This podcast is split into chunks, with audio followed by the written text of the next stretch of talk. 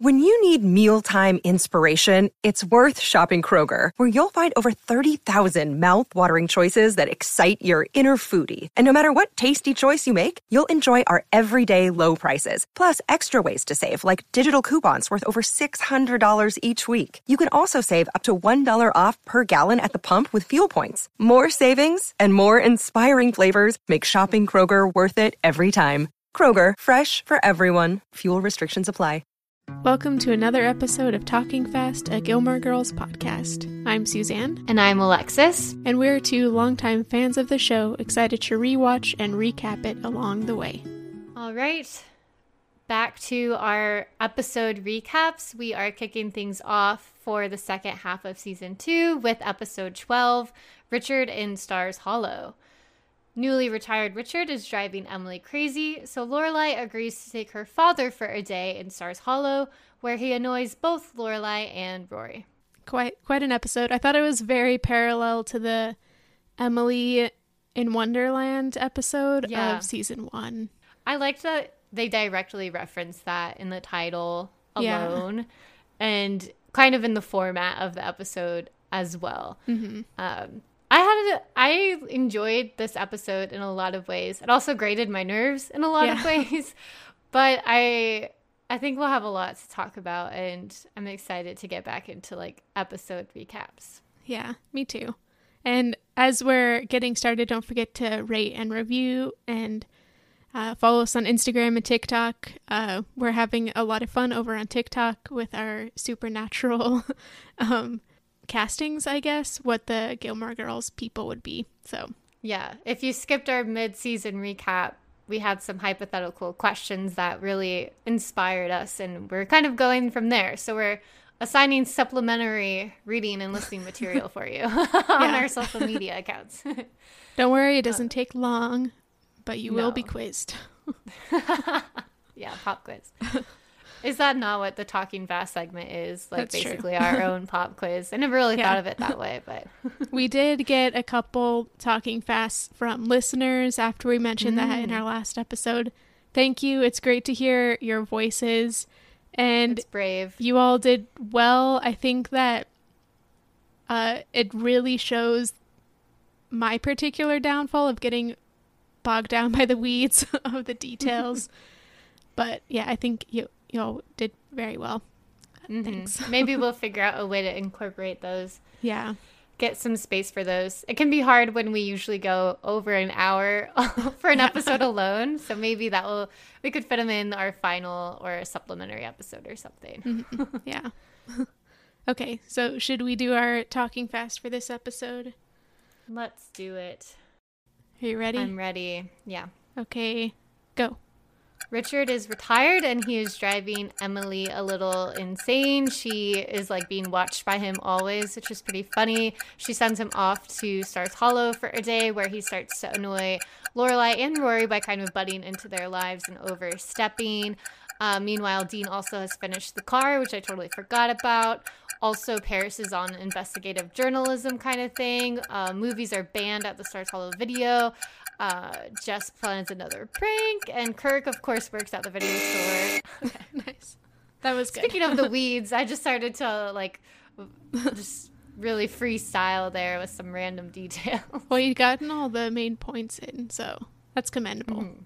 Broad brushstrokes version, though. all right. Are you ready? Yeah, let's see how it goes. All right. Three, two, one, go. So we start off with a mausoleum question, which is always fun. And then Richard is bugging Emily, asking how many cu- cups of coffee she drinks. So she pawns Richard off onto Lorelai, and Richard criticizes everything Lorelai does in Stars Hollow. Meanwhile, uh, Paris wants to unearth the seedy underbelly of Stars Hollow and for a story for the Franklin, and she follows Rory to uh, Stars Hollow, and Rory is the face of censorship, and then there's a big fight, and oh gosh, I think I like start just getting excited about words and spinning words and stuff, and then I just get mm-hmm. distracted. yeah, what's there not to like? Yeah. well, should we slow down and go through our episode? Yes. closely. Yeah. I actually have my gazebo moment in the opening scene. Stop. Me too. I wondered if that would happen because it was like Yeah. it's perfect Emily humor. so we're at Friday night dinner and everybody comes in and exchanges a like I'm fine, I'm fine, I'm fine. And then mm-hmm. Emily starts asking these strange probing questions about whether Lorelai is seeing anybody, whether she realistically thinks she'll ever get married. At first, I didn't remember where this was going, and I thought it was like Emily was going to be setting her up with somebody again. but then she says that she has recently been to the family mausoleum and notice that they're running out of space. so she wants to know like whether they're going to have to plan for a partner for Lorelai or if there's just room for Lorelai and Rory. Which I thought was weird because what if Rory gets married, you know, and has kids? Like there's somebody's going to have to be moved at some point. yeah. like Lorelai said, you never know what it's going to be with Emily. yeah. and I did not remember the mausoleum bit at all. So I was having a lot of fun listening to them. Um, like, if you do meet someone someday, I don't know where to put them. It's just such a funny way to describe it. And then they're debating about who to put out if they get an annex. Um, and they're, you know, listing different people. They say Aunt Cecile. And there's a few running jokes about that, her terrible jokes, how she says knock knock jokes, but then doesn't know how to format that joke. Um, and then it's just been like Emily, Lorelai, and Rory, and Richard comes home. Classic kind of fashion of a humorous scene. He doesn't know anything that's been said to this point, so he says, Oh, yeah, the mausoleum and annex, okay. I vote for Cecile. Horrible woman, terrible jokes. and just like the comedic timing on everyone's part in the scene, the the chemistry between all of them, Rory saying this is a cold, cold family at the end. It was just like a perfect little capsule of a, like what a cold open scene is, you know? Yeah. That was perfect. Rory's Just a like little family moment. her look of disgust. Yeah. this was the perfect gazebo moment because this episode does have some other pretty good moments, but a lot of it is also just kind of like sad in a way. Yeah. I guess, you know? Or heavy. Yeah. Yeah. So this yeah, this was a great opening. um so after the this cold opening, we still are at Friday night dinner and we get a bit of information, some context about what's been going on for Richard and Emily. And so Lorelai has asked Richard how retirement is going, and it sounds like he has just kind of been following Emily around, noticing things about her, and Lorelai picks up on the fact that Emily is just kind of like avoid avoiding eye contact and she just doesn't look very happy about all this. But um Richard seems to be okay at this point. He seems kind of excited. He takes Rory off to look at some books. I wrote down Flaubert. I'm not sure that I spelled it right and I don't know what that is. I should have looked it up. It's very, it's French, you know, it's like F L A U B E R T, even though you don't say the ERT. yeah, I wrote F L O B E R T. Flaubert. Mm-hmm. It's somebody that I've heard of but have not read before. But he's got a first edition, so they're very like book nerding out. They leave the mm-hmm. table, making room for Lorelai to kind of ask Emily about how she's been like flinching through this whole conversation about Richard's retirement. I actually felt like this was a rather lovely scene between the two of them where though Lorelai has to pry a little bit, then Emily opens up and leans on her and Lorelai gives her some advice, which we do not often see yet. Um, that's more of like a Rory Lorelai thing. So I feel like their relationship is continuing to evolve. And Lorelai's advice here is good. She's saying you just need to find a new routine or rhythm.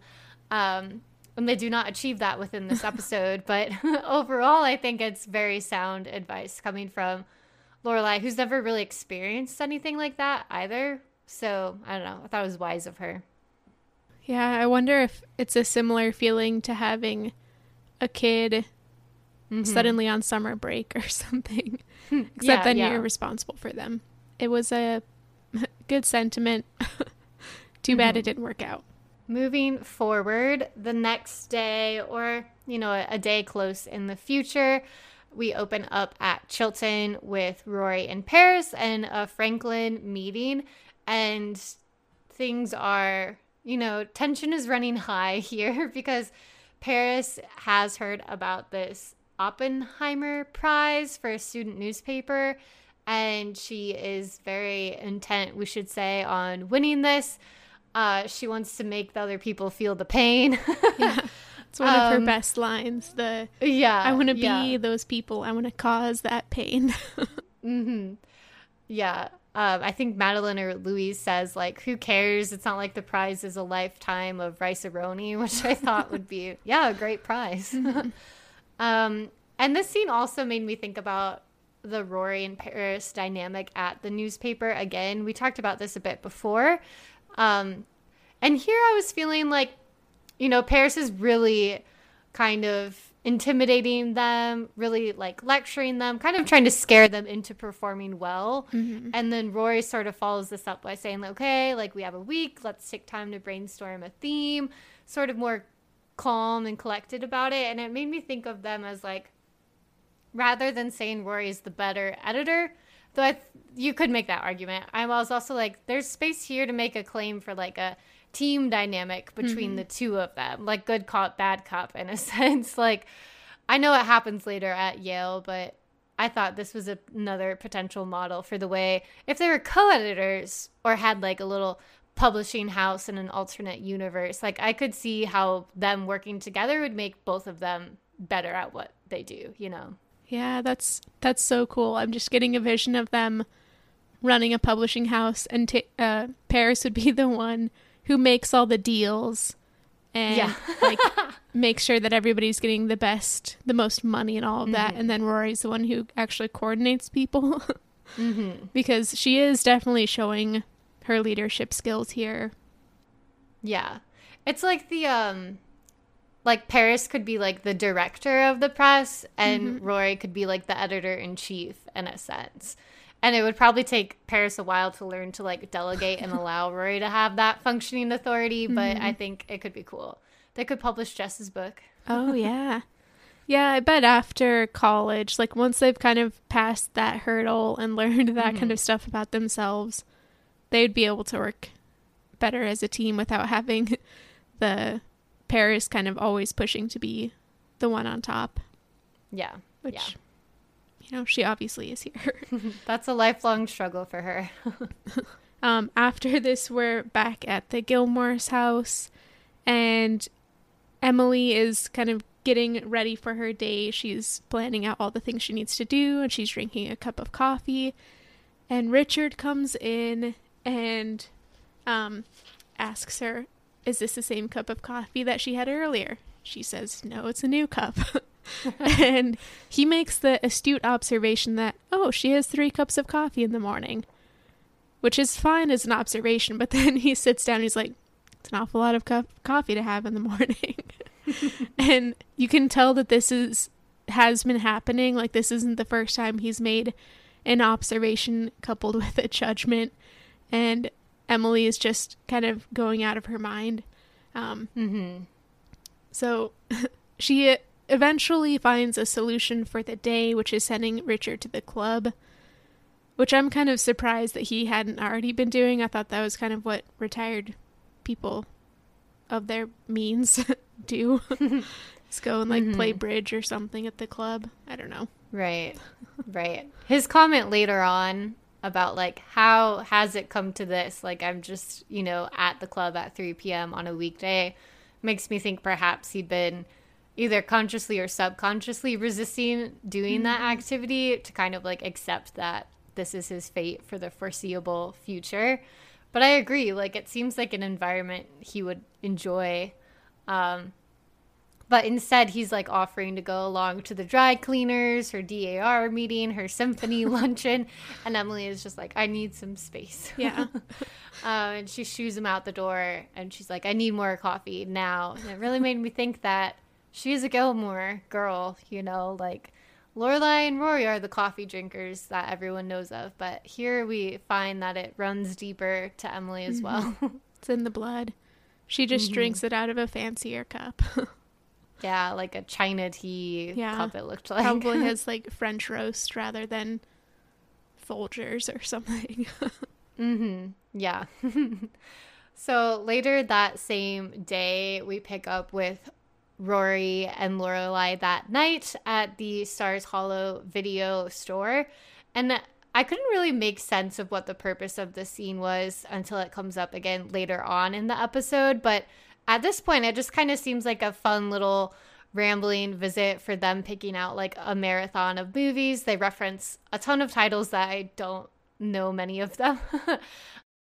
One of them is my Rory's bookshelf, um, Harold and Maude, oh. which is a weird movie. I think it was it's from the 70s maybe. Um, but it's one of my favorite movies and for some strange reason my sister and I watched it a lot in high school, but it's a love story, I suppose. The the main male character is maybe 20ish or so and he's got a morbid mind. He the movie starts out with him supposedly he's been finding all sorts of different ways to fake his death and freak out his family. And so it just goes through all these weird scenes of him faking his death like in pretty gruesome ways. And then he meets this woman who's probably about 80 or so and at a funeral, I think. Um and she's like a ray of sunshine and like the opposite of him and they fall in love and they have this love story um and it's a weird weird movie but it's really good Sounds like it. it's got a, a lot of themes about like life and how to live life to the fullest and that kind of stuff just with a kind of grim macabre background It's all about balance. yeah i love that movie Light and dark. well, nice. Did they pick that one in the end or no? i don't think so i don't remember Yeah. what they actually did pick As they are selecting, though, Rory walks by these two young boys and they are looking at a movie called Call Girls. And it has like a picture of a naked lady on the front, basically. and Rory observes this and tells it to Kirk later on. And Kirk says, Oh, let me go look at that. like, Weird. implying, yeah, he wants to go. He says, Is it a blonde first or is she a blonde? And I'm like, Okay very masculine mm-hmm. sexual energy going on here. but I mean, I also have to mention, I love, of course, the running joke that Kirk is the employee at this video store that we've never seen before. The front of the set, like the front of the store they showed, looked very Stars Hollow, but then on the inside, it did not. Mm-hmm. This was like a very random set. And then later on, when they show it again, it seemed like the set had changed too. I, it was odd, but it felt very much like, oh, we need a video store for this plot line in this one episode, and you're never going to see it again. Yeah. Yeah, which is strange. I feel like a video store in Stars Hollow should be a staple because they have movie nights all the time. Mm-hmm. Um, but we So yeah, maybe do we, will see see it again. I don't know. I don't remember it. And apparently, Dean's dad has a stereo shop a couple blocks away. Like, where is that? Yeah. How is that business functioning? Like, only selling stereo? I don't know. Yeah, is it like a Radio Shack type thing? Mm, must be. Yeah, maybe it is. but um I thought it was kind of I don't know. Rory bringing this up to Kirk, I think it had the best intentions and probably if you were bringing this up to a, sensible employee, it would be a good thing to do like maybe have things with more risque covers on higher shelves. That makes a lot of sense to me. Mm-hmm. Or also have things like in sections based off of their rating. That makes a lot of sense to me. You don't need to have them like sectioned off by a curtain but at least then if you see kids over in the r-rated movies you can be like get out of there you know but, at the same time i don't know she she could have just picked it up and moved it it didn't seem like there was organization there i don't know i don't know i don't think i am critiquing her I think I agree with what she did. But obviously, Kirk and Tyler, uh, Taylor took it a little bit out of control. Yeah, yeah. But before we get to that part of the storyline, the other major thing that happens in the scene is when Lorelai steps out to take a phone call, and Emily is on the phone in desperation. Like I don't think I've seen her with such manic energy before. Maybe like when she was trying to bring out all the stuff for Trix's visit. Oh yeah. That was pretty wild, but um she's like basically saying the thing that like the straw, the final straw for her was Richard saying he's going to join her water aerobics class and he's bought swim trunks. Which is hilarious. Um and she's like Lorelai, if you don't help me, I'll take you with I'll take you out with me. I don't know. She's like threatening her. She's saying you owe me. I you I help pay for Rory and for the loan. And I know we had like the co-signing of the loan. I mean, and last time we like debated like, oh, would she have held that over her? Will she moving forward, etc. And she's kind of doing that yeah. here, but it's so like not it's not like really serious. Like I think it's like the way they play it is like she's just been driven to this point mm-hmm. by Richard. I think was pretty funny, and she immediately kind of is like, "I would do anything for a day of peace." And once Lorelai agrees, she's like, "You don't know how much I appreciate this." It's very like high and low energy going on here, and I don't know. I thought it was a good scene. yeah, it was the perfect example of like calling in favors. because yeah, I I definitely don't think she was serious seriously calling them in. Like she wouldn't take Chilton away if Lorelai didn't take Richard for a day, or she wouldn't like walk back her co-signing of the loan. It was just like she was looking for anything to convince her, which is it's kind of sad. I kind of wish that she had just talked to Richard bluntly about like, you know, you need to find some of your own friends now. find your own activities to do. I don't yeah, know. Yeah, but that has to happen next episode, you know. Yeah. First we need some shenanigans. That's true. so we wake up the next morning and right off the bat I have my Lorelai's closet for Lorelai's outfit just because it's not something I really like, but it's something that is I just like is so connected with Lorelai in my mind and it's a purple kind of lilac uh, dress shirt with a ruffled bib on the front. Mm-hmm. and it definitely seems like something that is meant to be worn under a jacket that closes and then like the ruffles would just pop out or something, not left on its own because then it just looks random. But it is very Lorelai ish, like business and frilly at the same time, I guess, and showy.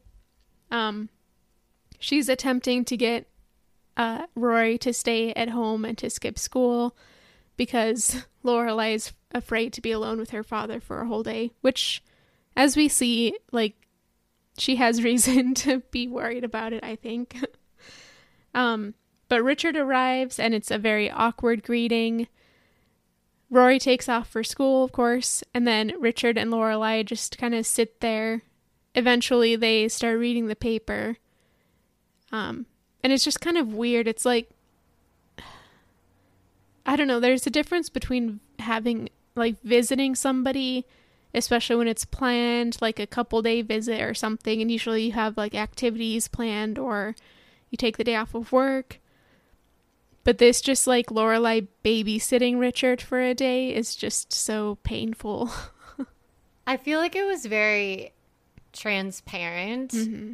what Lorelai was doing, and Richard brings that up at the end of the episode, and I am almost surprised that he starts off the day like rather cordial and in a good mood uh, because I wouldn't I, don't, I would be annoyed if yeah. I was like my wife and my daughter kind of like having me be babysat essentially as this newly retired person.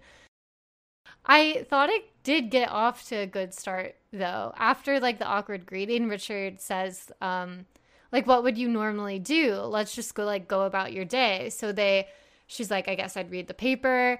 And they split it up based on like the sections they both want to read. And they sit there. And I thought it was like very like sweet and companionable. And it's like, oh, maybe this will go fine. Maybe they can kind of just coexist about the day. And they go to Luke's and it's still going kind of well. Like Richard is telling her a story about like a horrible diner that he loved and misses from mm-hmm. his college days. It's so like total dad reminiscing. Like they just love to be able to tell you all about their memories, you know? So it's like, hey, if this is the day, like it's going to go fine. And then with the whole grapefruit is brain food kind of lecture, um, that's when I think things take a turn and it's, you know, kind of a premonition of what is to come, what the whole like theme of the day will be, which is like Richard knows best. Mm-hmm. um, and the last thing I would say about that scene at Luke's, like as they're sitting there, is that Luke, like, she goes up to him to say, Can I get a half of grapefruit so I can shut my dad up, basically? And he's like, I don't, I've never had grapefruit. And he offers to go over to the store and buy a grapefruit for Lorelai so that she can like appease her dad. And it's just like, who would do that? Mm-hmm. Like, honestly, who would do that? Yeah. like, if you need, it's kind of incredible, but also like mind blowing at the same time. Yeah. If she's still, I'm just, she, how can she possibly still not realize that he's in love with her? like, mm-hmm. why else would you do that for somebody? I mean, Do- Doose's is just next door, but still. But he's like running a diner. yeah, and it's busy. You know? He doesn't. He's just leaving. he doesn't really get along with Taylor that well either. Yeah. That's going to be a conversation probably. like, why are you here buying one grapefruit? And Lorelai could have gone and gotten one. I don't know. I think it, we also get kind of another glimpse of why Richard is so stir crazy it's because he wakes up, he still wakes up at 5:30 a.m.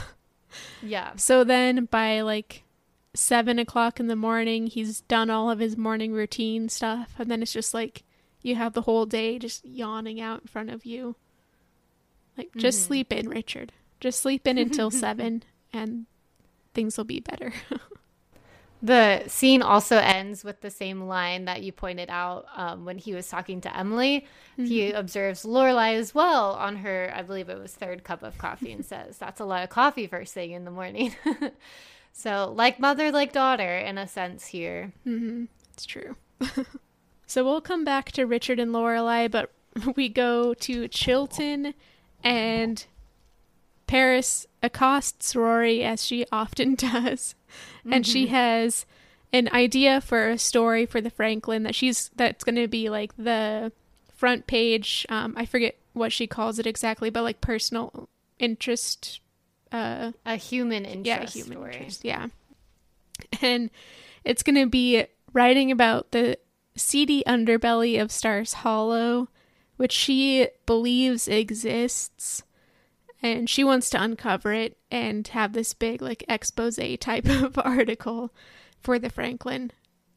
it was such like an oddly specific idea mm-hmm. that it felt like where is this coming from? It really felt like the opposite of what I try to tell my students to do. Like she's going in with the thesis statement, you know, like mm-hmm. there is a seedy underbelly in Stars Hollow, and I will find it, and I will. She's really going and she's like confirmation. She's gonna have huge confirmation bias anytime she sees anything in the town. Like start with a research question first, Paris. Like yeah, like uh, what is so charming about small town life, or mm. you know, or not? Is there something? We don't know about small town life. you know, to Anything what extent is there? No. yeah. but what if this is also just Paris's way of wanting to hang out with Rory? she didn't want to admit, like, hey, let's hang out after school. so she came up with a really big way to, you know, go to Stars Hollow to hang out. yeah, I wouldn't be surprised. She's done similar things in the past. Mm-hmm. but yeah, this is an excuse to go to Stars Hollow, so we'll hook up back with them again later. We're just jumping mm-hmm. back and forth until we get yeah. to um, the evening, I guess. But back mm-hmm. at the mm-hmm. inn, I commiserated with Michel so much in this instance. He's just on the phone with a guest saying, I understand. I understand. I understand. Mm-hmm. And I think I've said it before, but I've worked the front desk of hotels before. And that is half of the job is just being on the phone saying like, "Yeah, I yes, I understand. I I mm-hmm. understand." And trying not to start sounding like passive aggressive or anything cuz Yeah. people are just ridiculous. He's speaking Yeah. in a very mechanical voice. Yeah. Yeah, but I guess it placates the people because Yeah, it's like devoid of all emotion, good or bad. yeah. He's a pro, what can we say? Then we get the big problem for the day at the inn, which is that there are their linen delivery hasn't shown up, so they don't have tablecloths or towels for any of the rooms, which is a pretty big deal, especially the towels. Yeah. Like you can't you can't not have towels. hmm Um, so Lorelai like very adeptly lists off some solutions for the moment until they can get their linen delivery. And I thought it Mhm. really showed her like we've seen her before as just like a really good manager, and this is another instance of that. Yeah, there's some impressive problem solving. hmm She's just so capable at what she does, which really like frames what is to come. hmm I think appropriately, like we we get the evidence once again. Like we know Lorelai is good at her job, and so when Richard kind of comes in and subtly and not so subtly like undermines her authority and knowledge, I feel like we're very much aligned with Lorelai in this hmm. of like she knows what she's doing. Yeah. Yeah, Richard does arrive, which is the second problem of the day. He has already taken the tour of town that Lorelai suggested, and he has gone in the cat store at least twice. Yeah. Good job. And had yeah, had Babette introduce him to all her gnomes, amongst other things, and he's seen it all. So now he's here to kind of just like shadow her even more. And in theory, I this could have gone a different way. Like he could have been there, witnessed what she does, and then admired her. Mm-hmm. Like in a way, that's what Emily did. You know, when Emily saw her organize and run the like fashion show event, mm-hmm.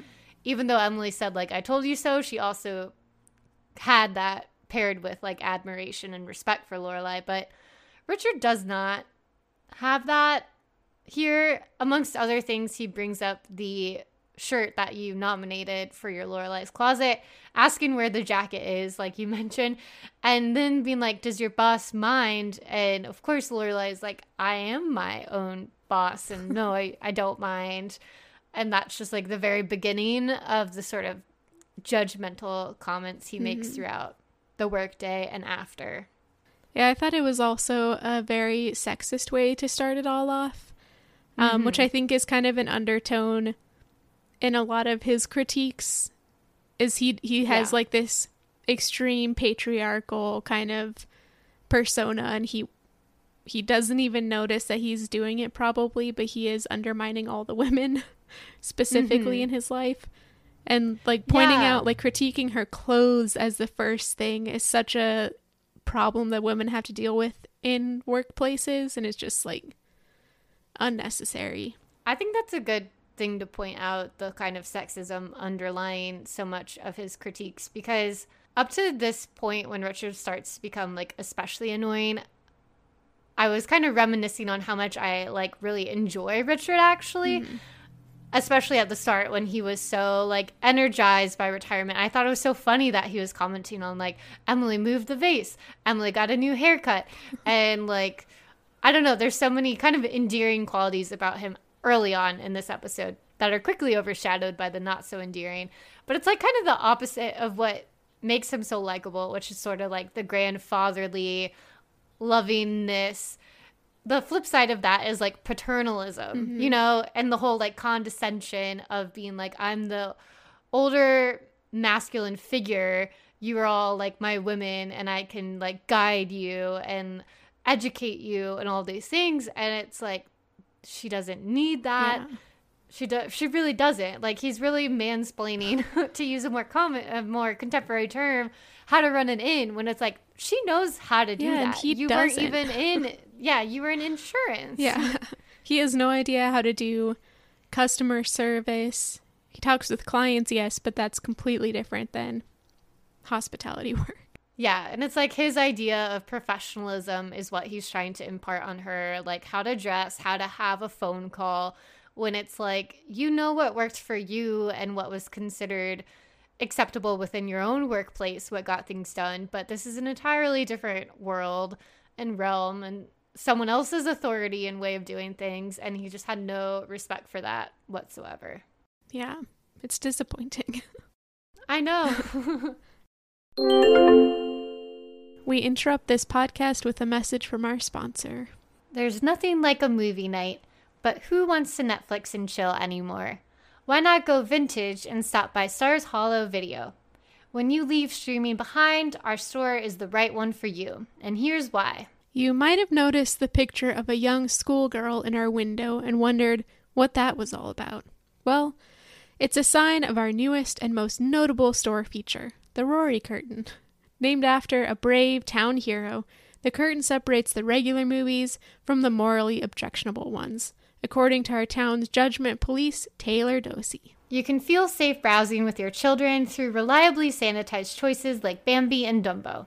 Sure, there might not be many more movies now that almost our entire catalog is behind the curtain, but doesn't the surplus of endless choices on Netflix overwhelm you, anyways? Here at Stars Hollow Video, not only have we helpfully narrowed your options, we've made your choices about what is acceptable for you. You might have large concerns about censorship in small towns, but perhaps we can appeal to you with our special offer for listeners of Talking Fast. When you check out with the code Not Too Fast, you will get a buy one, get one 50% off rental coupon, along with a complimentary permanent laminated membership card. Stop by today. Another day is here, and you're ready for it. What to wear? Check. Breakfast, lunch, and dinner? Check. Planning for what's next and how to save for it? That's where Bank of America can help. For your financial to dos, Bank of America has experts ready to help get you closer to your goals. Get started at one of our local financial centers or 24 7 in our mobile banking app. Find a location near you at bankofamerica.com slash talk to us. What would you like the power to do? Mobile banking requires downloading the app and is only available for select devices. Message and data rates may apply. Bank of America and a member FDIC. Um, surprisingly though, that wasn't my Friday night dinner, although I could nominate most of what Richard is doing for the rest of the episode. Yeah. But what comes next is so oh, we might have the same. Oh no. So um we we pick back up with Rory and Paris and they've just gotten off the bus and Paris is going on about how she feels like gritty, you know, like she's Mm-hmm. um dirty now or something. And my Friday night dinner is like the very obvious classism that's happening here. yeah. And I think also like you can never erase like separate classism from racism because they're mm-hmm. always connected, especially in American life. And she's looking for this seedy underbelly, which really what she means by that is where's the poor part of town? Where's the poor part of town? And where's the part of town where the most people of color are likely to mm-hmm. live? Joke's on you, Paris. You're not going to find that in Stars Hollow. And once she finds that, then of course she's going to find the place with the most crime and all of that kind of stuff. And it's mm-hmm. just like Paris, I, I, so much of what she's doing is funny because of her intensity Yeah. and her like misguidedness, but it's also just Yeah. like I wish Rory would. Rory probably doesn't recognize what's happening, but I wish she would call Paris out on it. Like she calls Paris out Mm-hmm. by saying that there is no seedy underbelly, but I don't think she understands. Neither of them understand what what the implications of that are. And Paris had started out when she was explaining her idea for the story. She was talking about like specifically city slickers, to use her term, moving to small towns for like a more peaceful life and the white picket fence and all of that. Um, so, in a way, what she was originally talking about, the seediness, almost sounds like what do they call that? Because of course people have to like classify it. Like, is that white collar crime?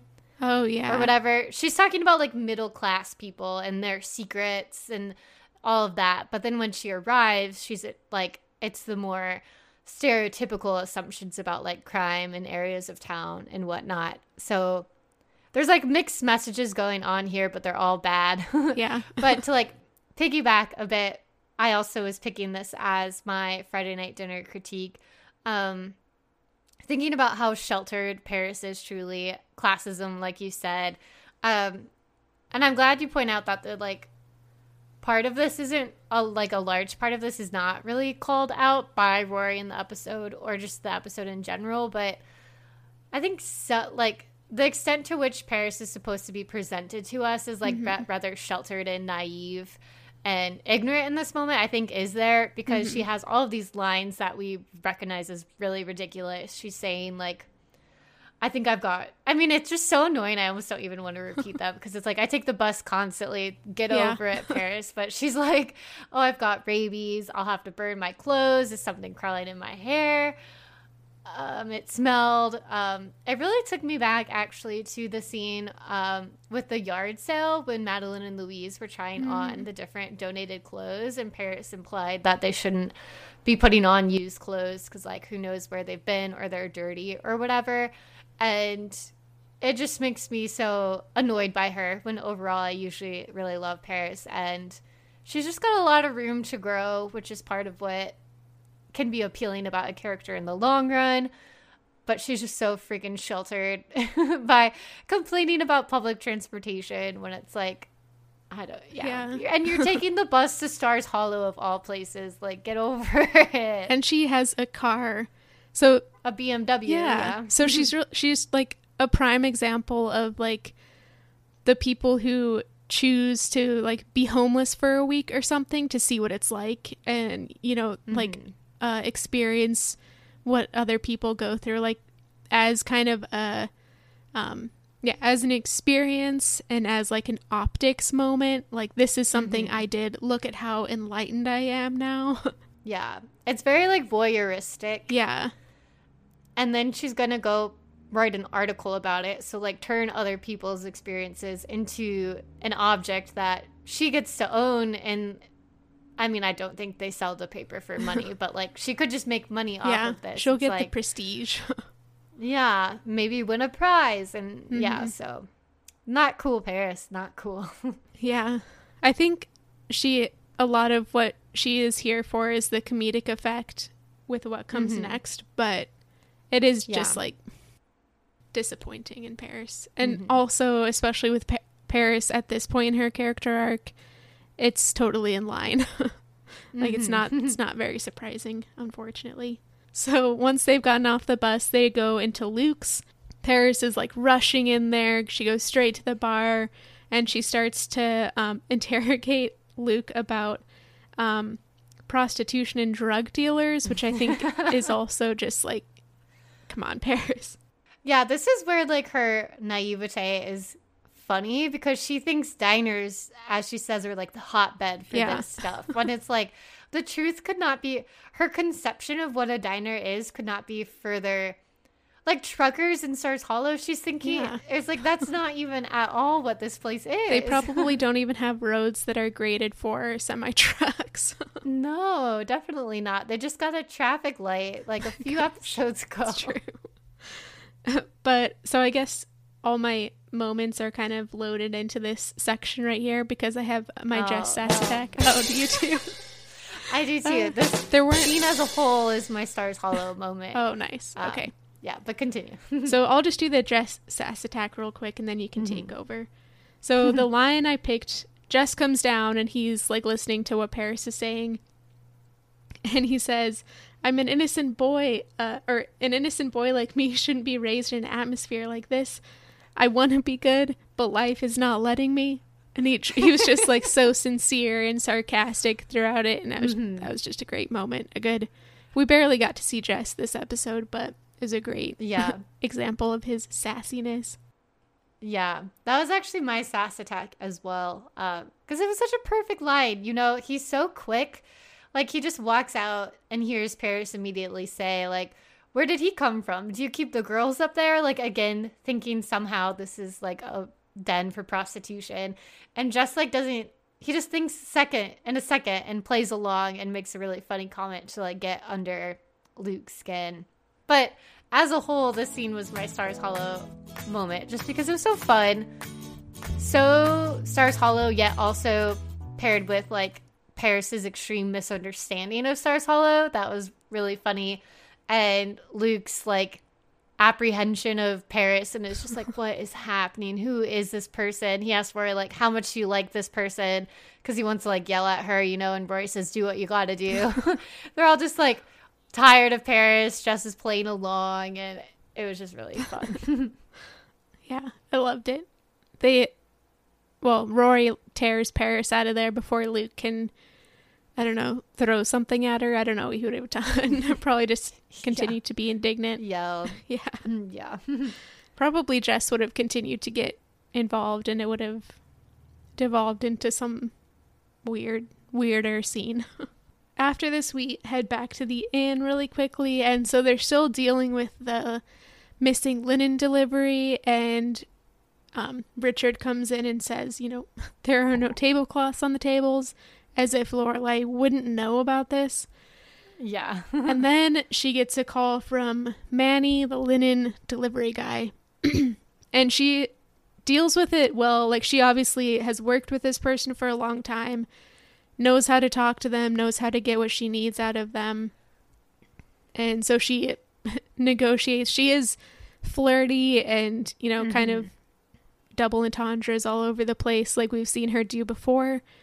But the like the main thing is she gets what needs what she needs for the business and it's clear that they have this business relationship and it's not just her acting like this to some random person. Yeah, they have like a rapport. Mm-hmm. And it's her style. Like, would I be so flirty? No, but like that's Lorelai, and mm-hmm. she's not inappropriate. We don't get the sense that Manny is uncomfortable with it, so it's like yeah. Yeah. And we're defending Lorelai, of course, because of Richard's criticism shortly after. yeah. So Richard has still been just hanging out and the way he's just like eavesdropping yeah, is so inappropriate. And he he looks at her with this grim, disappointed father face and asks, mm-hmm. "Can I speak to you over here, please?" And like he's gonna ground yeah, her. like she's a child, and he's like asking her to come over to the corner to talk.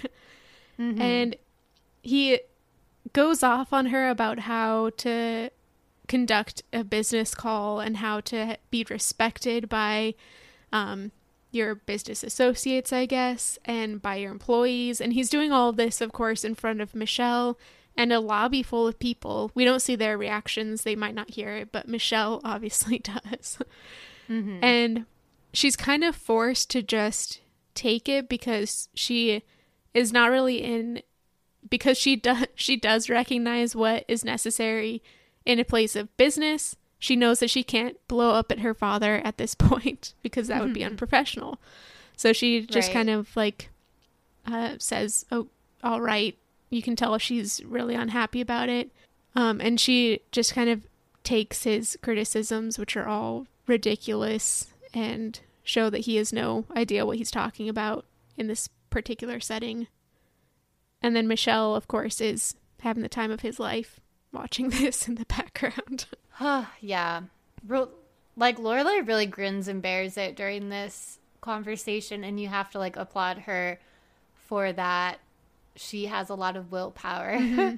which I don't always associate Lorelai as the one with willpower. Sometimes I think of her as the one who will like lash out in an emotion like the heat of a moment uh like especially with Emily but she's really really doing her best to like not get into an argument right now or just even like get through the day mm-hmm. like she's doing a favor to Richard and Emily right now and it's like she's getting nothing and nothing back for it except judgment and critique you know after this he says now go back to work i'll be right over there if you need me he's still talking to a child. Like it's I think yeah. we've we've seen this in maybe season 1. I can't remember the exact instances, but we've kind of seen Richard like struggling with the idea of Lorelai as a grown woman who mm-hmm. has is completely capable in her own life. And this is such a clear example. Like he still sees her as a little child. Yeah. And can't can't understand how her mind is working as an adult, you know. Mm-hmm. Wow. So like that made me think um about how maybe there's like something to that of him seeing her as a child because that's like when he knew her, when he was involved in Oh, her yeah. life. And he didn't see her really grow up past 16 or become this professional, capable person.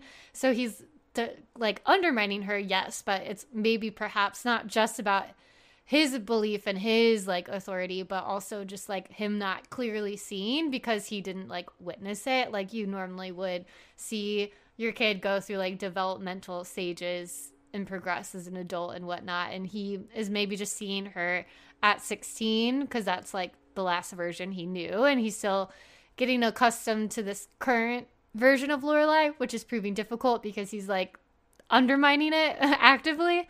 Yeah, I kind of feel like we saw a similar thing with Emily, especially in the beginning, but they've kind of seemed to work past it. Like Emily Mhm. has kind of come to the realization that Lorelai is a full adult, but Richard is still not there yet.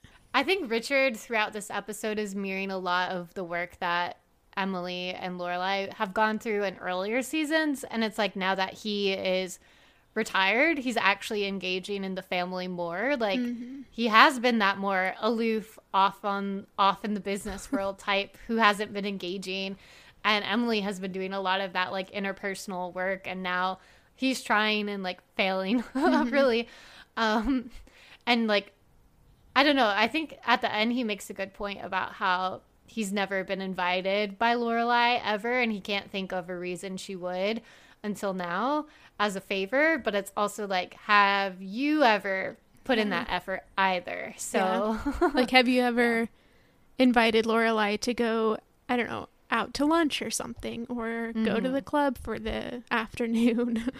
like Yeah, it, it goes it's a two-way yeah, street. exactly. but after this depressing scene, we are back around town, and this is my stars hollow moment. So Rory and Paris Yeah. are still going around. Paris is still looking for her seedy underbelly. and Taylor comes up and he's been looking for Rory because they have something to show her.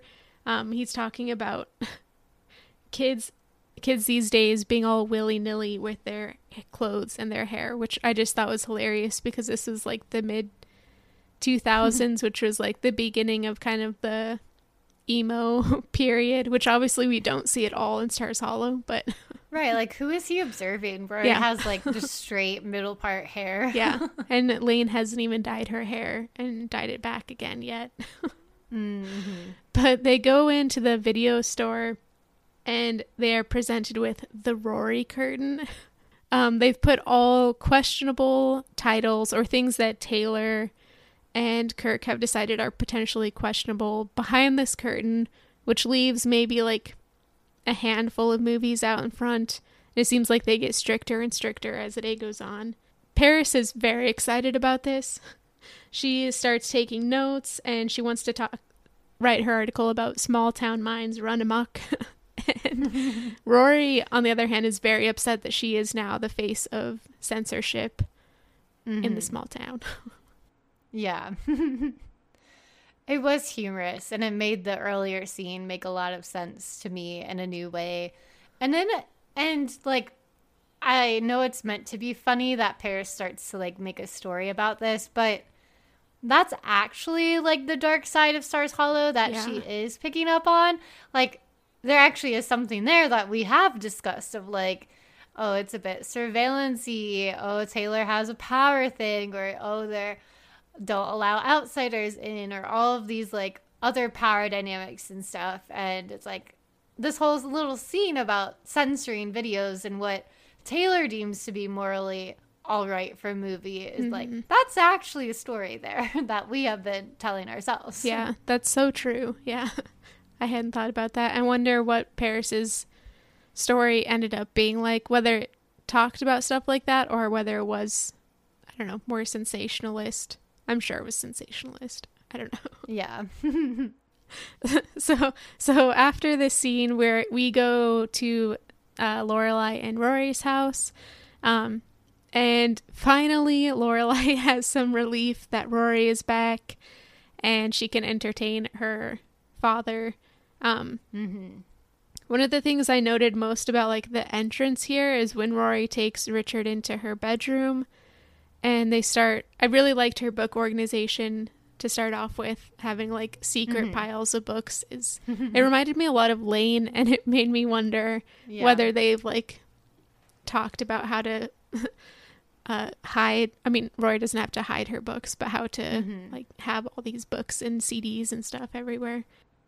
Yeah, that was actually my Rory's bookshelf was the literal bookshelf itself and the like innovative and creative ways of storing all of your overflow from your bookshelves. Like I'm constantly getting more bookshelves from like secondhand stores and stuff and then I still end up with piles of books. Like I don't know where they all come from. I mean I do. Obviously I buy them and from the library, but um I just really enjoyed her like of course we know reading is an integral part of her character but just seeing the like visible evidence of like the different kind of maybe not necessarily eccentric but like the fact that yeah she has them in like a dresser and she has them on the floor by her bed and the bookshelf and this really throws off richard who thinks they should be all like properly stored on shelves and whatnot and it just shows like Rory's own flavor of reading, her approach to it, and like the way that you store your books actually says a bit about you as a reader. I feel like it's like a personal taste,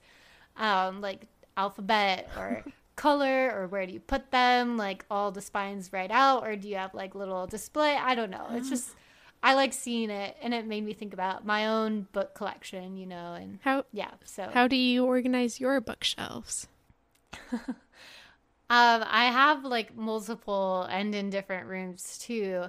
I have one dedicated to like nostalgia, so kind of my collections of my YA or kids books, so like Harry Potter, Princess Diaries, Twilight, Hunger Games, Pretty Little Liars, like all of those. then I have a book of like primary text that I would do research with potentially. Then I have a library book and secondary text shelf. and then my last one is for like my contemporary fun books that I put out in the living room because I'm like anyone who visits my house who are, who's just the casual non-academic those would be the books that they might recognize. But mm-hmm. I actually ran out of so much room that my library book and theory like scholarship book is out in the living room too. Oh, so if they look at that one they might be like oh my gosh what is this all about? Intimidated by the like 2000 page book. Yeah, like the Norton anthologies are out Yeah. there. That's for sure. How about you?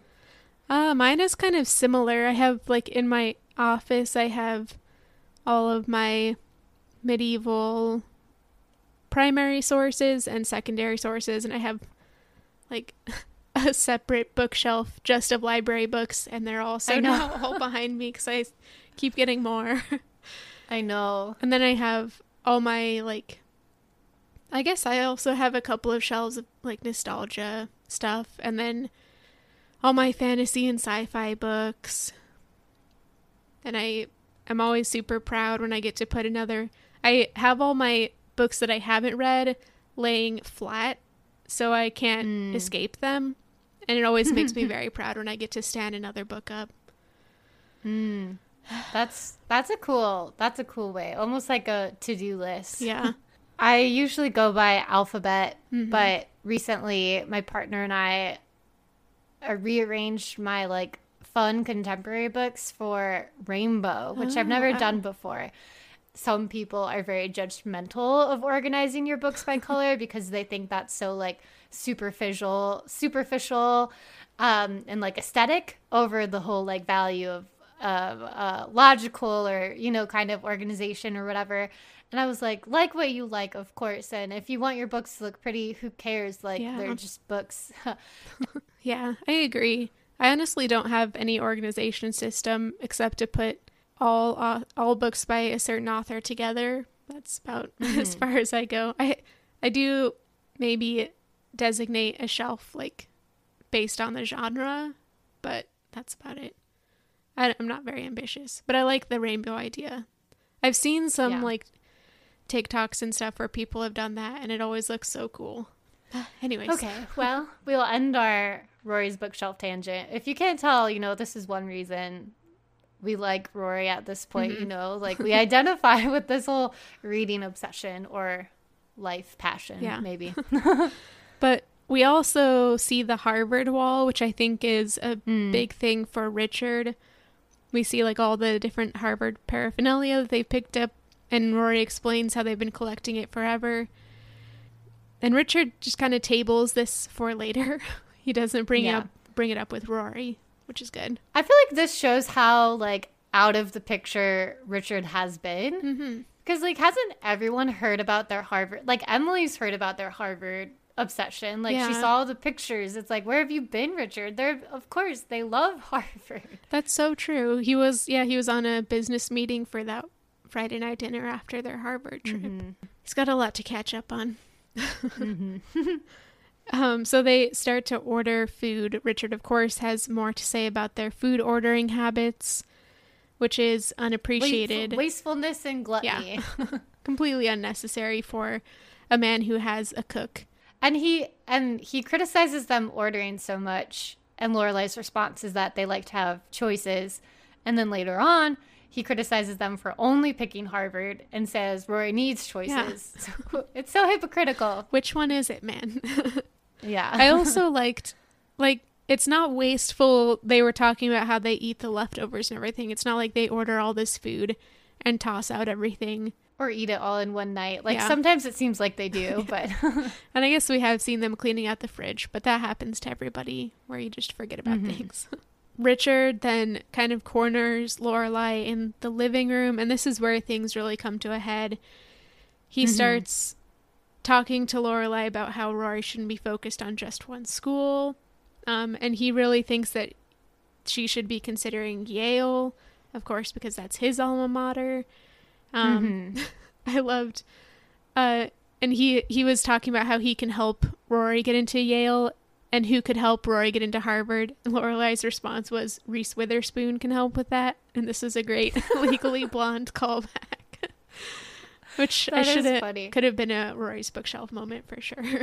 yeah. I think I actually entirely missed that reference. I was so caught up in like the heat of the debate.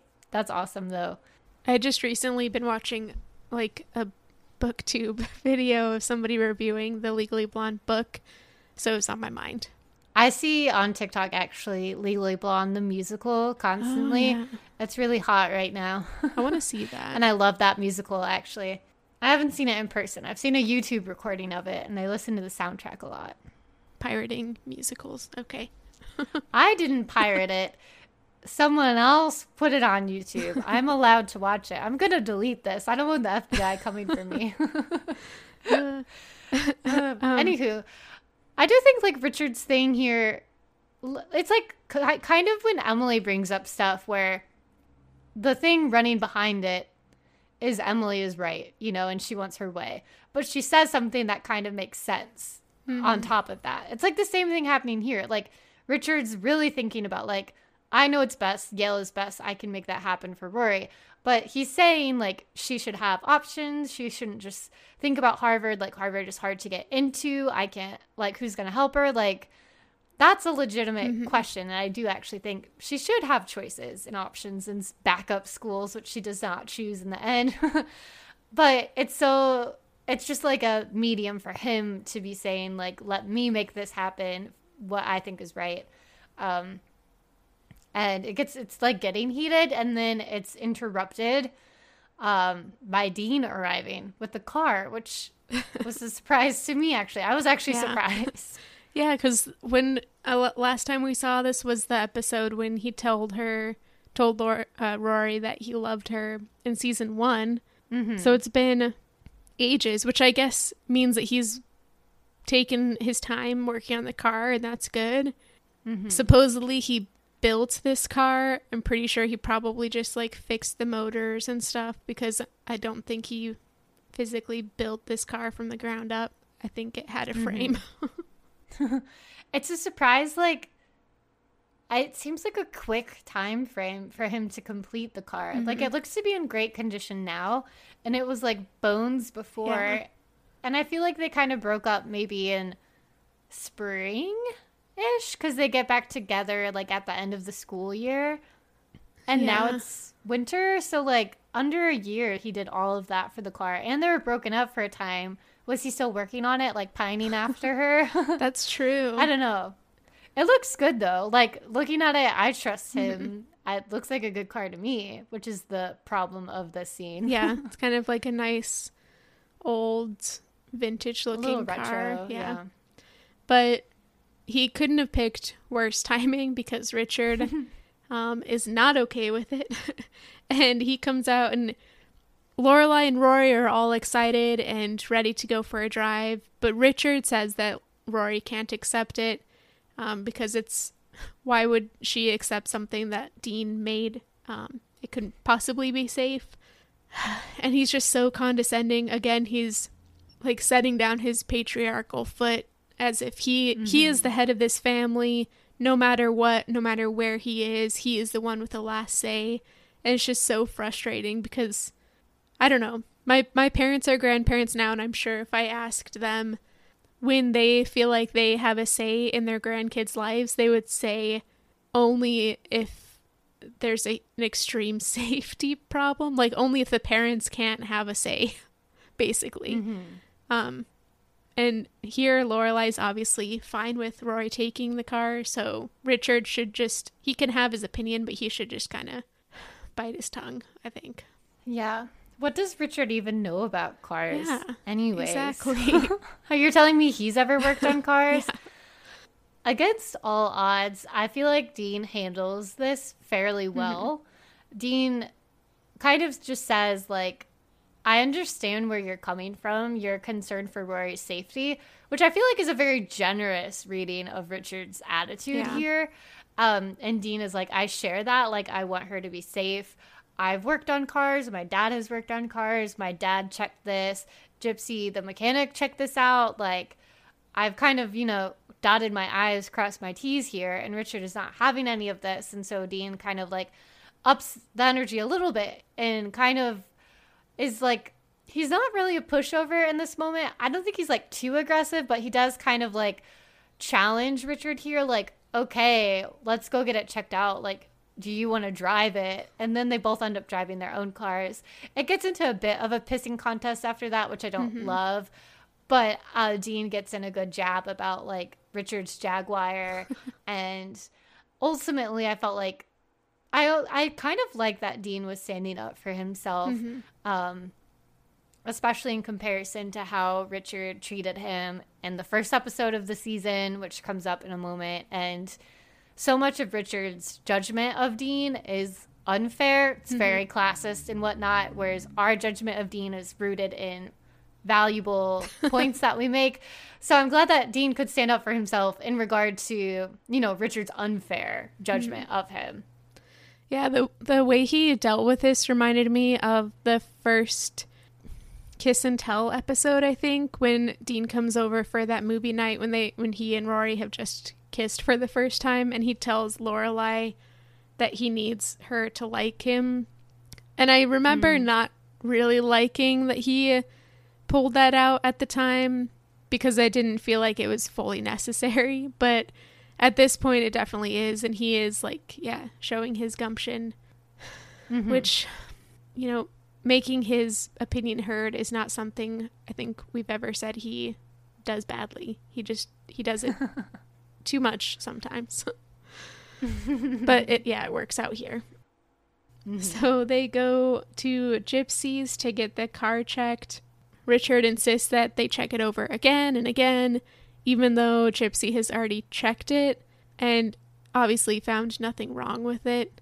That was so annoying to me. Like, you make this whole point about a mechanic, and then when you go find a mechanic, you also don't trust their expertise mm-hmm. statement to you that the car is safe. Yeah. And it was very I annoying. also hated his assertion that because he was paying for the service that Gypsy should do whatever he wanted, like go over it again and again. I think that's such like that happens all the time for people in customer service and things like that and it's ridiculous. Like just because you pay for it doesn't give you leave to treat somebody with no respect, no respect for their expertise, Mm-hmm. no respect for their time. It was Yeah. just uncalled for and just like a classist thing, I think. Mhm. Yeah, we've seen this behavior with Emily before.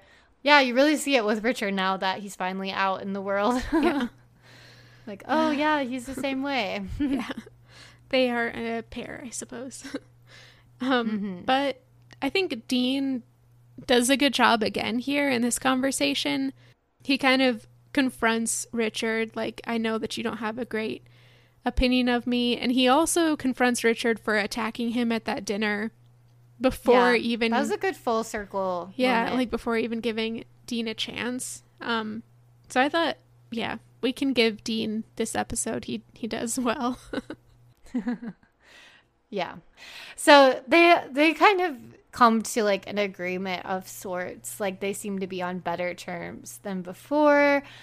Not like friends or anything, but they're less aggressive at least. Um and Gypsy arrives and says that well like she broke off the windshield wipers just to find something wrong with the car so they'd leave her alone, which I thought was funny. Yeah. And she says I can't look at this car anymore. I miss my home.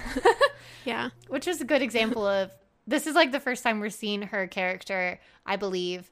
And I think she's a really fun Stars Hollow member. So I was glad to see her. Even though before we did start the podcast, we were talking about how her name is a sort it's a slur. And so we were saying we have mixed feelings about saying her name. It is her name. Yeah. It's kind of this is just sort of a caveat to say like it's an uh, kind of like an inappropriate name for a character, um, even if it's not u- used as a slur within the context of the episodes ever.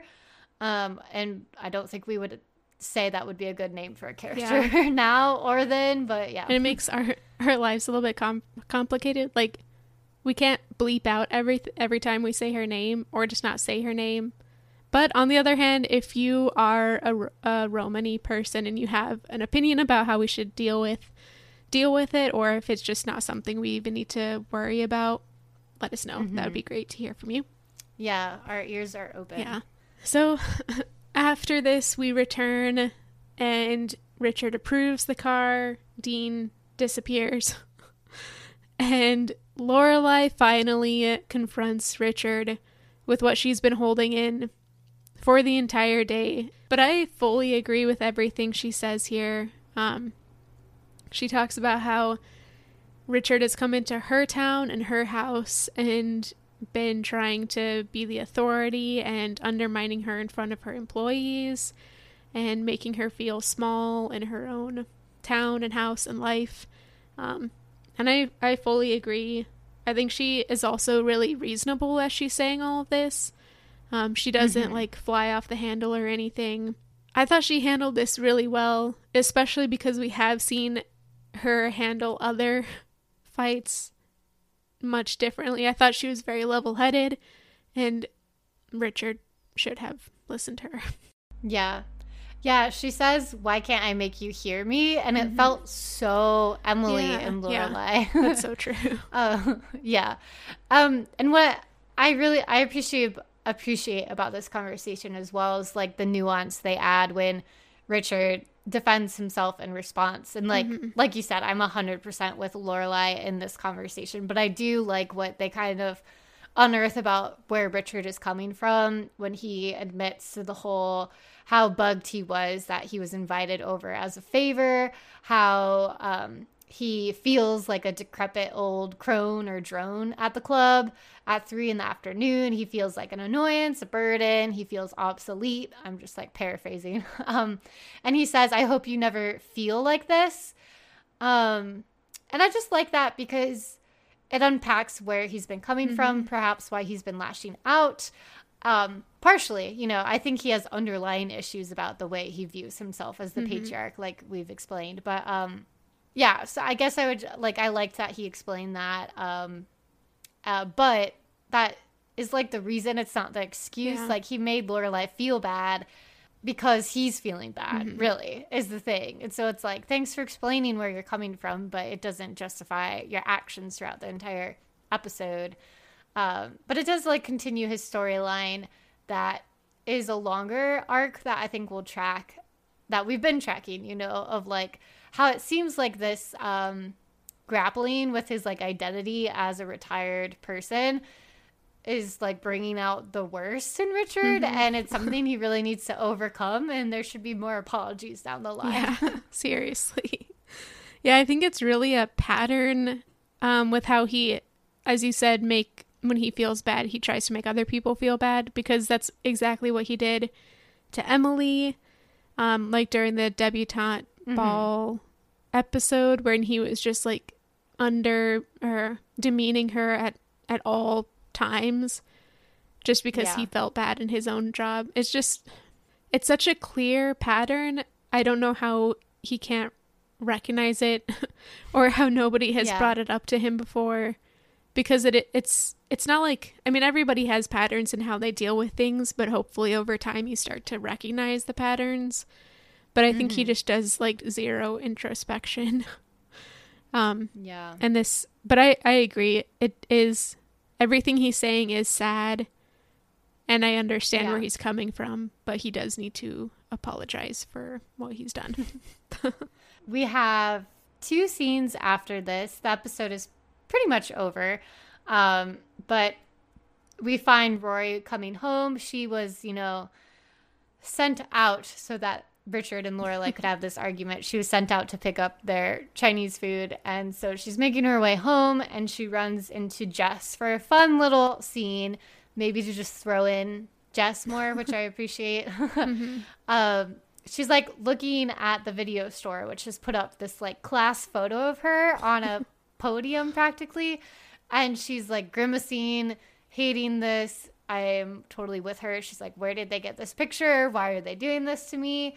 and Jess is kind of making fun with her, trying to point out how it's a funny situation. And he talks about like if you start burning books, they'd probably make you mayor. and he alludes to like a prank that he's done. Mm-hmm. Um, he says he doesn't think the picture will be up much longer. And at first, I thought this was implying, like, you know, when he knocked over the other person's snow uh, man. But he so I was like, are you gonna like break in and like destroy yeah that'd be the property or something? another line. Which would be intense. Yeah.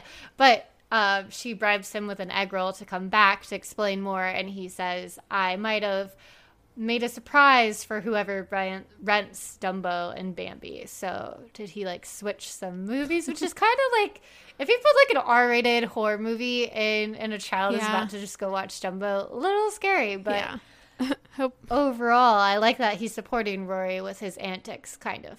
I'm glad also that Jess wasn't actually breaking in because that would have been, I think that would have been crossing a line that yeah be a big deal. We can only have so much, you know, forgiveness yeah. for him. it's true.